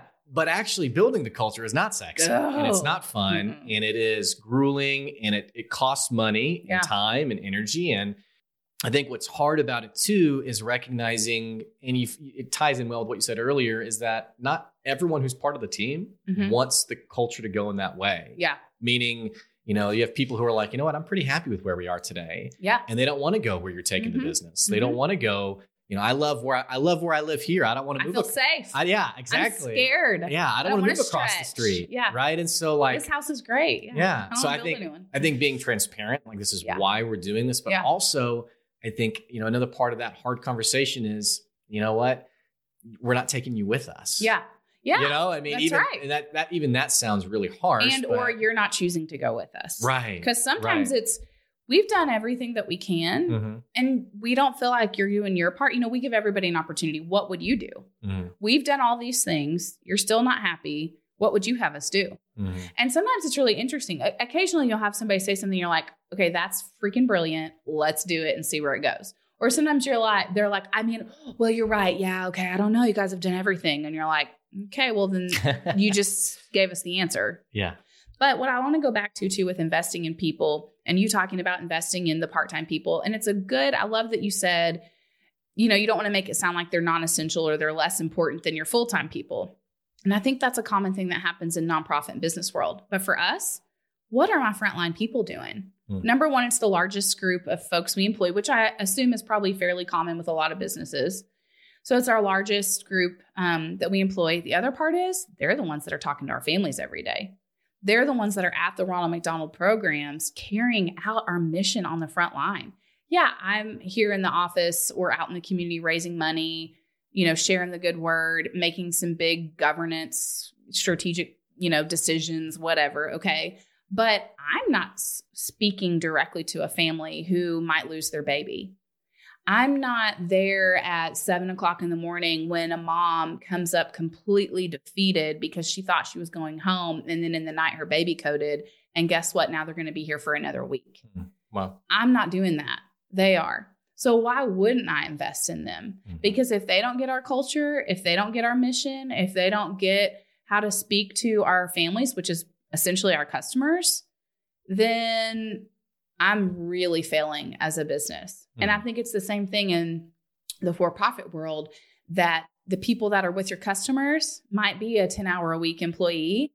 But who do you want better out there representing your mission is the people that are talking to your darn customers. Right. Like, hello. Yeah. It just makes so, to me, it just almost seems backwards that you invest more hmm in that leadership group. Now, I get it that the leadership group manages the part time Yeah, group, so right. it trickles down, but does it? Does it trickle down? Hmm. Yeah. Only if you have the right culture. Right. And sometimes the trickling down gets resistant by those frontline folks. I like to call them frontline instead of part time, but it because I don't know how else to say it either to to make it sound Yeah. how much how important they are to us. Um, but sometimes it doesn't trickle down because they're resistant to it because they feel like they're never invested in Mhm. and they're never communicated to. Mhm. So, one of the things that we actually did over the last year was our operations director and her program team revamped our whole training and onboarding system based on a culture survey that we did with you uh, two years ago now. Mhm. And Yeah, um, one of the last company. yeah. But anyway, so they did the um they a lot of what came out of that because we had our frontline staff um do that culture survey as well. And what came out of that was that they wanted more recognition and they wanted more empowerment and more training. And we thought we were doing a good job of that. Hmm. So we really kind of almost like I don't know what would you like turn the bowl upside down Yeah. and started actually maybe even spending a little bit more time investing in that team and Mhm. asking them what do you want? Right. one of the things that the team has started, I didn't even know this was going to happen. All of a sudden, I get emails, these big company wide emails. And I say company wide, I mean, there's like, you know, 20 something people in the email, but that's company wide for us. Um, and we get an email and it's like, hey, it's Catherine's birthday. Catherine's been here for seven months as a volunteer. She's done this and this and this. Happy birthday. And then the rest of the staff's like, hey, happy birthday. I don't know her. She doesn't know me. We've never met. But the president and CEO is now telling her happy birthday in like a super casual email. Mhm. Pretty cool if Yeah. you're a 19 year old college kid. Yeah. You know, she didn't know that I'm not really that big of a deal. Like, but my title is. Yeah, so, you know, sure. Um, it. and then the same thing, like, I mean, in fact, I'm getting like a couple a week of, hey, it's so and so's two year anniversary. Here's what she's accomplished in the last two years. Congratulations, so and so. We're so glad you're here. And then everybody's chiming in, hey, congratulations. Oh my gosh, Mhm. you know? And um, I noticed they, our program team, I guess they came up with that as, you know, Mhm. part of their way to respond to that. We want more recognition. And, Mhm. and I don't think people want recognition in a selfish way, but we all want to be told that we're appreciated. yeah. I mean, that's Well, a huge part of our it- culture. And it, I think what's really funny about that, you, you point out a couple of things that are really funny to me is I see a lot, especially on this conversation of recognition. Yeah. Is first of all, I notice a lot of business owners are really disconnected Really? from what's really true about their Mhm. business. Mhm. And so even you mentioned it before of like, you know, hey, I thought we did a pretty good job of this, Yeah. right? But then you have your frontline staff saying, no, it's not really what we're Mhm. wanting, right? And it's Yeah. it's it's super common to see that in business. In fact, uh, my old company had this really great graphic of a survey they had done of uh, the executive staff evaluating the state of their business versus the frontline. Oh man. And it was like, you know, rate it from like one to 10. And the executive staff is Oh, consistently, 10. oh, yeah, it's like eight, nines, and tens. The, the points that it's like a 10 at is when the employees have rated at like a one. right. You know, Isn't that there's, crazy? there's this huge divide there, Yeah. right? So it's, it's hard to know exactly what your people actually want. The other thing that I think is really interesting too about this conversation of recognition first of all i know a lot of business owners they they look for ways to recognize that doesn't really cost them much Yeah. so it's like oh how can we recognize our employees uh, i don't know get them an applebee's gift card and it's like wants to eat at applebee's I mean, You know? it close? maybe it probably will soon and that's a whole separate conversation the, Yeah. oth- the other thing though is and it's it's kind of like the millennial conversation it's like Oh golly these gosh. these millennials just want all they this just want everything. yeah They're so selfish. and it's like no you're looking for a way to disqualify people Mhm. because like you said everyone needs recognition Oh, now yeah. people might have different levels and, Yeah. and does one generation have a stronger need maybe, i don't know Sure, fair enough. Whatever. but i But it doesn't matter. exactly Yeah. exactly it's you have people who they simply want to be recognized for the Mhm. good work that they're doing And you know, so that's one of the things we've done this year that I think is um, I don't know, maybe other nonprofits do it. I haven't asked anyone, but we do. Um, we've always had a gifts and recognition budget. So, like for donors or for you know somebody's you know a donor passes away, so we want to send something to their you know existing. I mean, their living you know uh, significant other, something like that, right? Well, this year we decided to do an employee gifts and recognition like employee volunteer and then donor gifts and recognition. So it's two different line items in our budget now because we wanted to be very intentional about we have funds earmarked specifically to show appreciation to volunteers and to employees and specifically to donors. And so, you know, I think being intentional about it. And you know what? Sometimes some people just want you to tell them thank you. Mm-hmm. Um, but I think what's been the most impactful for us is every birthday, every anniversary. In fact, today is administrative assistance day so we've done a few things for our like super awesome i told my son who's six that she's really the boss here mm. and so he's like really like trying to figure out how she's the boss and anyway it's been really funny he was in the office for a second yesterday and was like okay so if you're the boss mm. then you know was grilling her but anyway um and i told him it's because the reason that i said she's the boss is because she's the one that makes sure that nobody goes crazy mm-hmm. And so he was like, "Oh, this whole new way to think about who's the boss. You know, mm-hmm. how do I get that job to make sure people yeah. don't go crazy?" sure. Anyway, and then another employee is having her three year anniversary. So today we're going to buy lunch, mm-hmm. and we're all going to have lunch. They each got you know something too, and so it's simple, but they just appreciate that we recognize that. Mm-hmm. And for me, that was kind of a hard thing because I um, you know, I don't know that anyone ever recognizes, well, until our awesome administrative assistant came, I don't know that anyone really recognized my work anniversary, but it was okay with me. Like, mm-hmm. really and truly, I totally mean it really was okay with me that, I mean, I knew it was my work anniversary and I was proud of myself. Good. But that doesn't work for everybody, you know? Um, and so it was hard for me to kind of come out of my comfort zone with like, well, what do people want? Like, I have no idea. So our team kind of worked together and came up with that. I think that's an interesting thing is talk to the team and say, well, how do you want to be recognized? Mm-hmm. And then leave the floor open in a safe environment for them to give you that feedback. Because mm-hmm. I think that happens sometimes too. It's like we we want to ask you for feedback, but we don't really want your feedback. Yeah, it's it's like I'm supposed to ask you. Yeah, but I'm not really gonna. just said it worked for her. Which so. which what's funny about that is it actually does more damage. Oh you, my gosh! Than if yes. you had never said anything at all. Exactly. Because now they know you don't really care what they think. And then they're like, well, what else do you not care that I right. think about? Yeah. Right. So anyway, so I think uh, for me that was good to lean on my team and say, okay, I don't, I'm not good at recognizing things. So mm. can y'all help me? So again, those just the simple company wide email saying, hey, mm. it's so and so's anniversary or whatever. Mm. And that is a free way to do it. And it's mm-hmm. a super sincere email. Like sometimes there's like funny little memes that are sent or like emoji, you know, like it's mm-hmm. it's playful and it's casual. It's not like some serious form email that we send out for every anniversary or whatever, you know? um, and I think that's one thing that we do too is we try not to get too formal. Mm-hmm. Because then it does feel it's what you talk about authenticity, but mm-hmm. it feels a little bit more real, I think, mm-hmm. when we get kind of playful with stuff yeah. like that. And yeah. we're all just real people. Yeah. You know, instead of having to pander to titles or yeah, yeah. Yeah. And that's something I've learned too is um you know, we've we've got some folks on staff that are kind of learning not to be intimidated by the you know um, amazing hospital CEO that's on our board, for example. But he's up on this pedestal. He's this awesome community member. He's this awesome leader at a local hospital. He's got the CEO title. You know, um, we've got these these big time donors that support us that we're around. And I've really learned that if I treat them as I would anybody else and talk about them internally and make that a part of our culture that, hey, they're just as valuable and important as you are, then I, I think that has kind of helped too in our culture that we don't we respect people obviously. And i mean truth is i still put people on pedestals but um, you know we try to create the whole culture of yeah this is a really important like you know okay like i'm trying to say maybe we're going to have some really important donor come through to do a tour at the ronald mcdonald house in the past, everyone would kind of be like, oh my gosh, so and so's coming to do a tour at the Ronald. Oh my gosh, okay, everything has to be spotless, everything has to be perfect. And now our culture is just that we're spotless and perfect and we don't know who you are. Okay, yeah. We don't care who you are. I mean, we do. You know what I mean? Care is maybe not the right word. Um, we're not going to do anything differently necessarily. I mean, you know, there might be tweaks on certain things, but now it's like this is who we are. Mm-hmm. And come see us, regardless of who you are, because we recognize our value and our worth, and we recognize your value and your worth. So let's all just Yeah. be together and support families. It makes me think of uh, restaurants, for example, where you know it's like it sounds so bad, but it's like, oh, the health inspector is coming.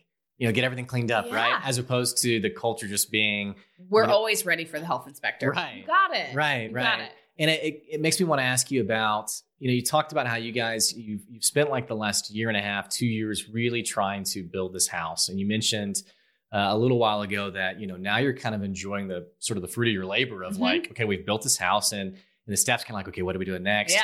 but but you know just getting like really granular and, and specific especially for people who they Okay. don't know what a strong culture looks like Okay. like really specifically like okay i know i'm supposed to get this thing but like what does and like when i talk to people i try to help them understand like look this will help your revenue this will help your business Uh-huh. in general Oh, because yeah. people are going to be more engaged Yeah. End of the day. you know but so you know what has been sort of the um the the the benefits of the house you're in now Mhm, mhm. Like, what does that look like Well, for example, the other day we had three employees. We're in the middle of a really busy time right now. And the other day we had three employees working on a project. And there was a little bit of a they everybody thought they were on the same page. And then turns out that one employee thought we were doing something else and the other two thought we were doing something else. So they were a little bit on the different page. So the one employee went and executed something that wasn't quite ready. And it caused a little bit of like, you know, a couple phone calls of like, hey, what the heck is going on? I saw this thing and blah, blah, blah. And so um, an initial reaction was, well, what the heck? That person, we were all on the same page and then they went and executed and we weren't really ready. And, you know, and so, you know, initial feelings are sometimes like, ah, I'm so frustrated, right? So then it got to me. So I talked to the two and I said, well, have you talked to the third person? Do they know that this happened yet? It's always my first question. Have you talked to whomever? And they're like, no, um, but when that person gets here, we're all going to talk. And so I kind of talked through like, okay, now you know that wasn't intentional, you know, and, and they were worried about, well, now we look stupid. Well, that person doesn't look stupid either. Mm-hmm. So, first of all, to calm ourselves down and to get the emotion out of it, remember that it wasn't personal, it wasn't vindictive. And then just is it a big deal? Does it need a meeting? Does it need a SOP, which is standard operating procedure, which we've started creating a lot of those to get people on the same page? So, does it warrant that? Or is it more just like, hey, this happened. Next time it can't happen this way. And here's Mhm. what the, the implication was. You may not be aware that this happened. So, we just wanted to let you know about it. And in the future, let's make sure we stay in closer communication. They were like, oh, yeah, that's all. And I'm like, do y'all need me to come in? And they're like, no, like it's not that big of a deal. Like once we talked through it, and I even said, as a part of our culture, we've all decided that we're going to talk to people versus just being frustrated about things and letting Mhm. things go by the wayside. Um, I'm a little bit sometimes when it comes to, um, and I need to be better at, at this about my myself. But the whole one minute manager book, Mm-hmm. so the one minute, you know, reprimand, the one minute critique, whatever, I don't remember it all. Um, the one minute praise, whatever it is. So that was an example in our culture of being candid, but then also practicing like, hey, this isn't that big of a deal. It's quick. Let's move Mhm. on. Let's get it over with. And I think Mhm. we've created that in our culture versus holding on to things. Mm-hmm. So some other things that I think that we've done over the last few years, um, really the big thing I think is we have a strategic plan. It's a three year plan, and then it's pretty short and sweet to the point. I think it's like um, a front and like half of a back piece of paper, but like the first fourth of the front page is like the mission, and so it's that. really even shorter than that. I was maybe. telling someone, Yeah. we were talking about this conversation. I said, your, your strategic plan should be about a page. Yeah. And they were like, what? No. I And I was like, Well, you got too much detail. Well, here's Yeah. how you do it. So you have your strategic plan, which is the guiding vision. Mhm. Everybody knows it's a living, working, breathing document. Mhm. Okay. But then what we have put underneath it is our kind of like the tactics that Mhm. would typically go in there. And we've pulled it out and called it performance metrics. Mhm. So the strategic plan is a three year plan. The, str- the performance metrics is a one year plan. And the performance metrics, so like we have three strategies in our strategic plan. So then the performance metrics fit uh, directly under that, right? Like it's the same. Okay. And then it's the tactical items under each strategy that we're actually, the things we're actually going to do this year. Mhm. As a team, we have assigned roles and responsibilities, whether it's a department or individual people, to each of those tactics. However, as a group, there's an annual, perf- excuse me, there's an annual bonus structure Mm, yeah. which is very rare in the nonprofit world. In fact, I contacted, I think, 12 or 15 of my colleagues, Ronald McDonald House and other nonprofits, and said, Hey, y'all have anything? We're trying to put this together. Yeah. And everybody's like, No, but when you do, will you share it? And I'm talking like, I contacted like people in big major cities Yeah. that are like, I would consider them more innovative than I am, Yeah. you know? Um, people that I look up to in that way. Or some of them be like, Yeah, okay, we've got this. Like, you get 500 bucks or you get two. And I was like, No, no, no. Like, I want impact, Mhm. right? So anyway, so what we do is, like I said, strategic plans overarching, then the performance metrics. So what happens though with the performance metrics, and it's an annual basis, so it's so much easier to break off because you can literally be like, okay, in February we're going to do this, in July we're going to do this. Like you can Right. really plan it out. A year's not too long, but it's long enough. Yeah. So anyway, under that, um, we have a 10% bonus structure. So the first 5% of your annual gross salary, okay, is achieved by the team. So if the team gets zero on the performance metrics, nobody gets anything. If the team gets one, everybody gets one. Mhm. Now, to qualify for the second 5%, which is the individual portion of the bonus, because we wanted to have the team environment, but we also wanted to Yeah. reward people for, because there are some folks that there are projects on the performance plan, the performance metrics, that are only one person because Mhm. it's like their job or Mhm. whatever. You know what I mean? If anybody get, if we get 1%, then everyone gets that 1% on top of qualifying for an additional 5% individual. And then so that's, you know, 0 to 5%. So you may get 1%, Mhm. you may get 0. Everybody would get 0 if everybody got 0. Or you might get 6% or you might get 4% or you know, it just depends. And I know you're fine if someone gets the full 10%.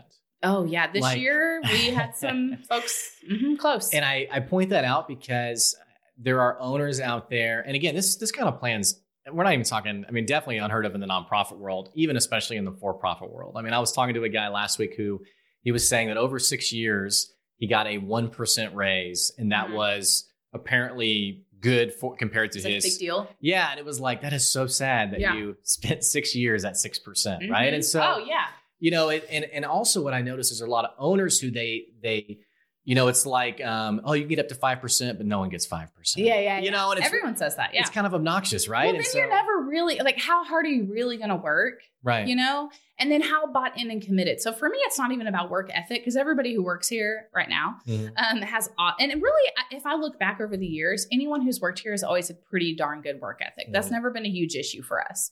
It's more been the buying into our culture and the team atmosphere, Mhm. which is what we all want. We all would agree that's what's going to make us the most successful in the end, right? right And so the team atmosphere is achieved by, hey, so and so. Well, so we we review that performance metrics pretty regularly. As departments do it, managers will do it with their folks, you know, whatever. But then as a team, we look at it a couple times a year as well.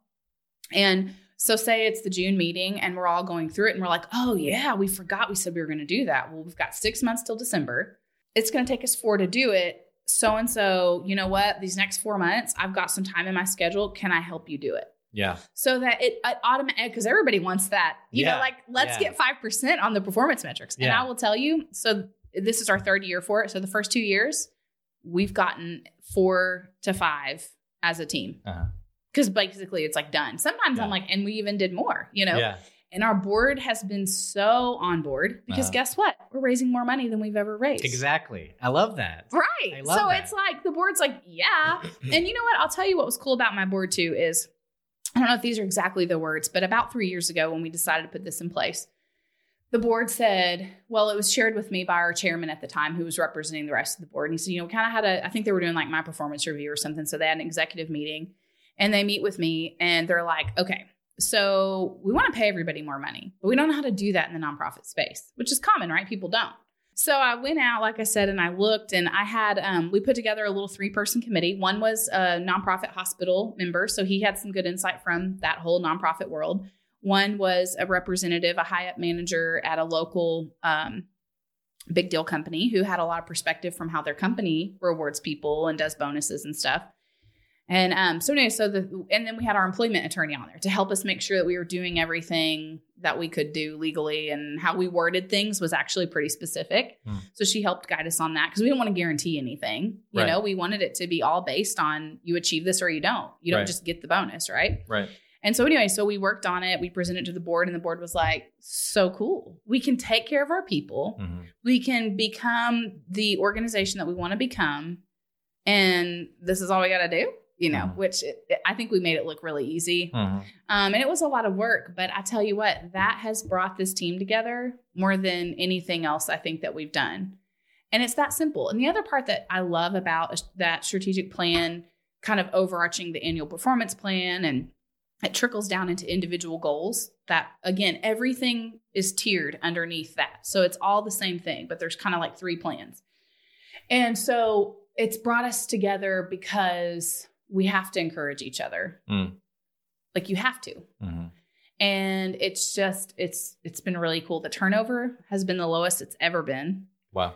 um, we're raising more money than we've ever raised Mhm. um, yeah our expenses are going to go up every year just like everybody else's not exponentially at all um, but you know it's just been really awesome and like you mentioned we have two part-time folks who are a full-time equivalent together and they're every bit a part of that Mhm.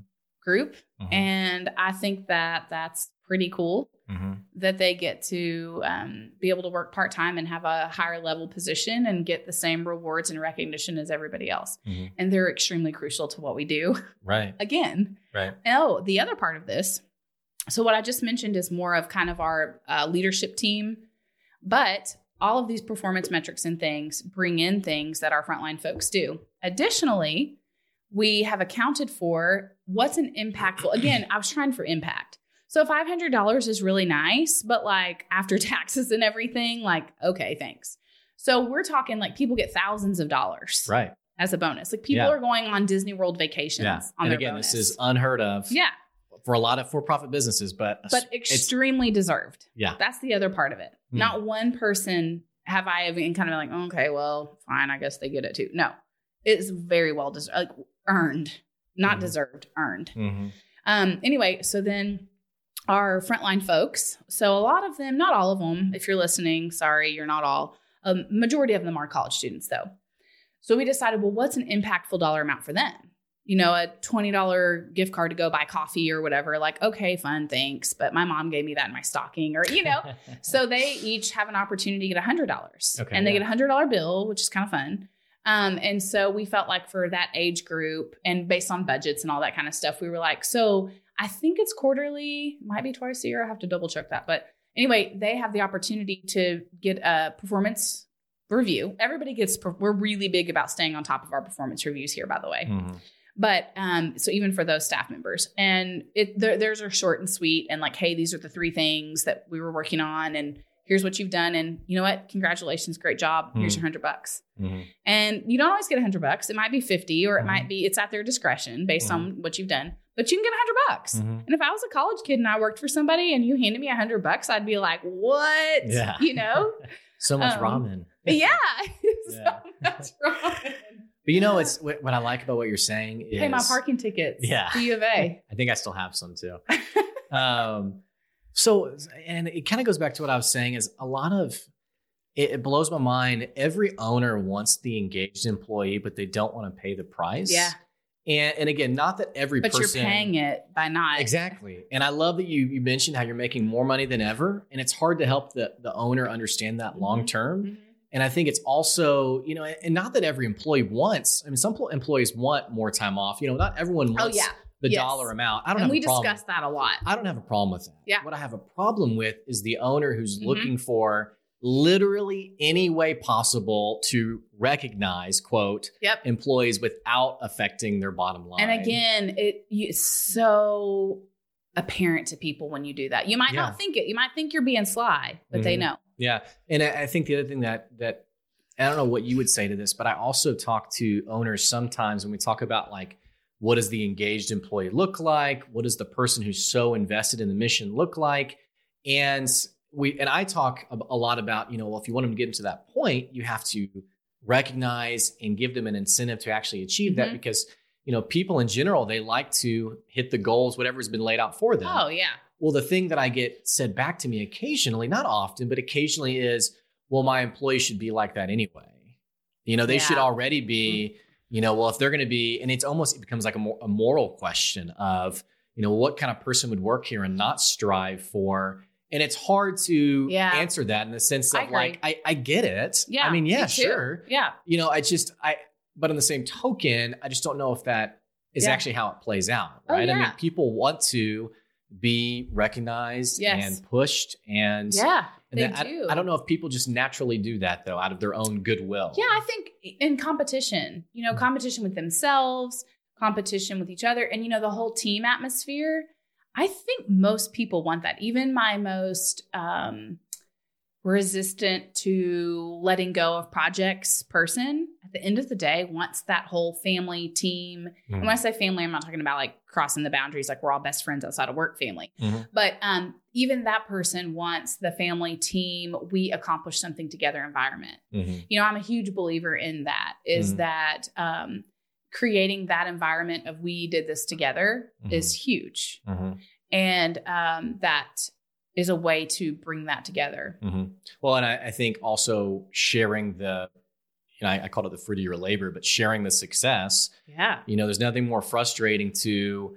Uh, in fact, I was talking to someone the other day. He's been part of this business that's gone on to be like a two or three million dollar business. cool He was part of the business when it was nothing. hmm and hasn't got he was frustrated that he hasn't got any kind of the cut i guess and and not you know and I, I get it you know his perspective but on the same token yeah i see where he's coming from you Oh, have a yeah. person who has helped build a business from nothing to a multi-million dollar Yeah. industry and is kind of thinking yeah like what you know this doesn't feel right hmm we're running out of time. I want to use your time well.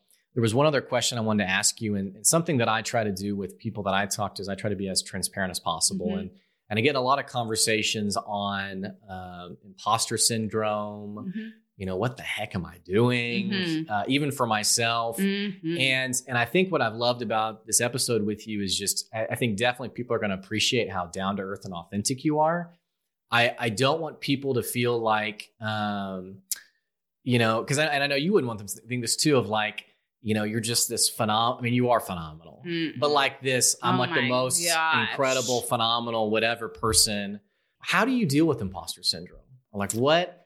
You know, is there is there? And I I tell people sometimes, you know, everyone deals with lies, and for Mhm. some people, it's like a consistent lie. It's Yeah. like that one lie you Mhm. always deal with. Mhm. What does that world look like for you? Well, I think it took me a long time to e- embrace that I was the lead person of the organization because I'm willing to clean the toilet or I'm willing to, you know, do whatever I have to do, right? Like I don't put myself on a pedestal and say, "Well, I'm I'm the president and CEO, so I'm not going to do that." And that's just not the type of person that I am. So it took me a long time to kind of embrace that that was the role that I had, and I had a really awesome um, board chairman and board. Uh, it was our first female board chairman, and she's a very um, high level, super awesome executive who kind of um, is, uh, you know, kind of a mentor to me. And she was all about, you're the freaking president and CEO here. Okay. You're only hurting the organization by not embracing that. And that's when it kind of hit me like, oh, you're right. Like, my credibility, my professionalism, my um, you know, kind of kind of leadership. And you know what? Quite frankly, I, I do have some things to offer, right? So what's wrong with me embracing that or owning that? Now I have doubts every single day about maybe I said the wrong thing or I did the wrong thing. And a few times a year I probably tell my husband, like, why the heck am I in charge of this organization? Because there's like five other people who work here who could do this and should do this, you know, which I think is a good thing. Um, but anyway, so I think that I just have to think about, and it's same thing in a for-profit world. What's the best thing for the business? And it's letting that go. And it's hard to do that, but it's letting that go and owning your power, if you will, Mm-hmm. and and reminding yourself of what you're really good at. Mm-hmm. And then I think for me, reminding myself that the things I'm not good at, there's a lot of people around me that are really good at it, and it's okay for me not to be good at it. Mm-hmm. And I purposely, that was intentional Mhm. to say, for example, it talked about the recognition piece. I'm not really good at thinking of ways to recognize people, which is kind of sad, but I've got awesome people around me who are really good at it. Mhm. So leaning on them, Mm-hmm. you know, and being open and being vulnerable about Mhm. things that I don't know. Mm-hmm. And I think that has earned a lot of respect with me. I hope it has with my team and my peers, is that I am super willing to be the first person to say, Yeah, I don't know that. And should I be this like stuffy president and CEO that, you know, wears a business suit every day and is like, well, I am a woman who has worked really hard to get here and I know everything and then like go Google stuff in the corner? It's just, I'm going to lose so much credibility if I do that. And then guess what? RMHC is going to lose a lot of credibility. And that's not why I'm here. So I think it's it's being open to say, yeah, there's things I don't know and there's, you know, but guess what? I'm surrounded by people who do and I can lean on them and I'm super comfortable leaning on them. Mm-hmm. And so now um you know, I'm still working through like if I run into somebody at the grocery store and they're like, "Oh, well, honey, this is my boss." I'm like, "Nope, nope, just a coworker. Nice to meet you." Like I'm still uncomfortable 10 years later with people saying, "This is my boss." Mm-hmm. Or this is my boss's boss. Mm-hmm. You know, Mm-hmm. um, we had an employee that's a big joke around the organization. We had an employee who um, has the sweetest husband you've ever met. And he he'll say things like, "Oh, the CEO is going to be at the meeting you have today. You're going to wear that." Mm. Or like we had a Christmas party that was real casual, and he just could not. He made her change. He was like, "You cannot go to the Christmas party," which was like at Board and Brush, which is like where you like you're drilling and like painting wood, like you're getting all dirty and gross and Okay. sawdusty. And um, you know, and so um, and so it's like kind of our little joke. It's totally innocent and sweet, but it's so funny because when I hear stuff like that, I'm like, what? Mhm. That is not who I am Mhm. or who I want to be. Mhm. But sometimes I do have to be that Yeah. because that's what the organization needs. Yeah. Well, and I, I think um, someone used the term last year with me. They said humble confidence, and it really resonated with me. And, and the more I, when I think about like the best leaders who I Mhm. really like Man, to be around, and you would be in that bucket.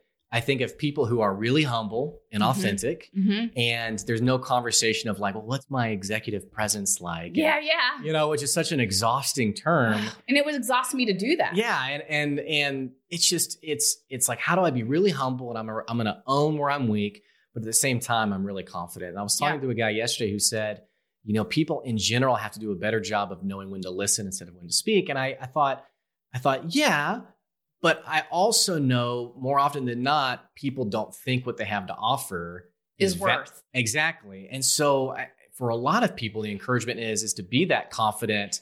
You know, yeah, I got hired as the CEO, and I I have something to offer. Yeah. I, I'm going to help run this Mhm. ship until it's no longer my duty, and it's Yeah. okay to own that. Yeah, you know? exactly. And that's what, you know, your God given talents and your God given skill sets, somebody recognized you that and put you in that position. So while I'm always, I mean, like every day, I'm reading some book or listening to a podcast like this one, uh, or including this one, or you know, so I'm I I totally know that I don't Uh-huh. know everything, and that Yeah. even when I'm 70 and I'm the CEO of a company or a nonprofit, I'm still not going to know everything. right. And I think if you keep that perspective too, then imposter syndrome can't exist. hmm I mean, it's going to happen, like it's going to creep up. And again, that's fear. hmm It's fear that you're going to let somebody down. Like, oh, they hired me to be this person and I'm not this person. Or Right. it's fear that your team's going to be like, why is she my boss? Because she's dumb. hmm Um, you know, it's it's all about fear. So, you know, trying to overcome that by focusing on your strengths, hmm I think really helps. And I think surrounding with yourself with Yeah. people who can remind you of Ooh. you're awesome. You know, I can speak that into you. And you know what? I've got um, at least one person for sure on our team who um, is probably the person that will let me know the most when I'm not doing what I'm supposed to be doing, hmm or when I'm not being true to myself, or when Mhm. I'm, hey, you know, you preach candidness and then you have been putting this conversation off. When are you going to do Mhm. that? Hmm So when that person tells me that I'm doing a good job, I'm like, what? hmm like I am smiling from ear to ear for a Mhm. week when that person's like, well, you know, like you're no one else could ever do this job. Like she'll say things like that occasionally, Mhm. and I'm like, okay, my shoulders are a little straighter, and I'm gonna sit up a little bit taller. So you're right, having those people and recognizing those people are. Yeah. And if it's your spouse, it's really cool because then you hear it all the time. yeah. That's another love it. little secret. Yeah. Well, I, I really uh, have loved this episode. I really appreciate. it. I feel like there's so many other things we could talk about. I know. So I hope I I hope this is going to be helpful. To I think it will be. Yeah. No, I, I, I think um, there's so many things to unpack, and um, I think there's so much still to be said. So we'll have to do this again. I was going to say there might have to be like Yeah. episode two. yeah, follow up. Yeah. Um, is there? I don't know how active you are. If you're on like LinkedIn or, or where you are, but um, I know. So we have we have people in our Northwest Arkansas community who listen to this podcast, but then I Mhm. also have people who this makes me sound super important. And you it's, are. I'm not. You are. But literally, people all over the world, like South America, India, UK, so cool. people who've never met you. Hopefully, it's some RMHC people and, out there. yeah. Well, you might, there might even be people who are like, you know, this must be, you know, like the most. I think to, to meet you would be just phenomenal for a lot of these people. But uh, is there a way that they can stay engaged with you? Yeah. Is there a way that you know? I don't know how active you are on social media, where they can just follow your content. What does that look like? No, but that's a good idea. I should do that. You need So- to listen to my branding episode. Okay, So- okay. No, I'm just kidding. Um, so I'm on LinkedIn Okay. and that's great. Um, but also I'm happy if people want to email me. okay. I love to visit with people. And I think that's part of our mission is Ronald McDonald House too. And you know, what we try to do is we try to never say no. Mhm. So even if somebody says, Hey, I need such and such for my kids, well, it's not something that we do, but we're gonna help you find somebody who does. Mhm. So I think it's the same thing with leadership. Like, well, here's some things we've done. Maybe Mhm. it'll help you. You know, Mhm. why keep to yourself what you've learned? So Mhm. my email, can I share that? Yeah. is Stephanie, S T E P H A N I E, at RMHC of Arkoma, which is A R K O M A dot org. And I'm sure Blake will put it in the comments. I will. Yeah. I'll Swipe put it- No, Yeah. I don't really know. well, and I love that you shared it too, because I was actually wondering if you were going to, because Yeah. again, and and I knew you would, but a lot of people are like, yeah, reach out to me, but then they, like, they don't really don't really reach out to me. And so uh, definitely shoot Stephanie an email if you have questions about your business. I, seriously, not even if if let's just even you know definitely for you if you run a nonprofit, but especially if you need business help. Uh, well, I mean, I prefer you would hire me, but Well, that's the goal. yeah. Uh, I learned everything from Blake. whatever. Okay. Definitely reach out to Stephanie. She knows what she's talking about. Um, as always, if you enjoyed this episode, uh, please let me know. Uh, send me an email, blake at goodadvicecoaching.com. Let me know what you think. And uh, yeah, that's going to be it for today. And uh, I'll catch all you guys later. See ya. Thanks.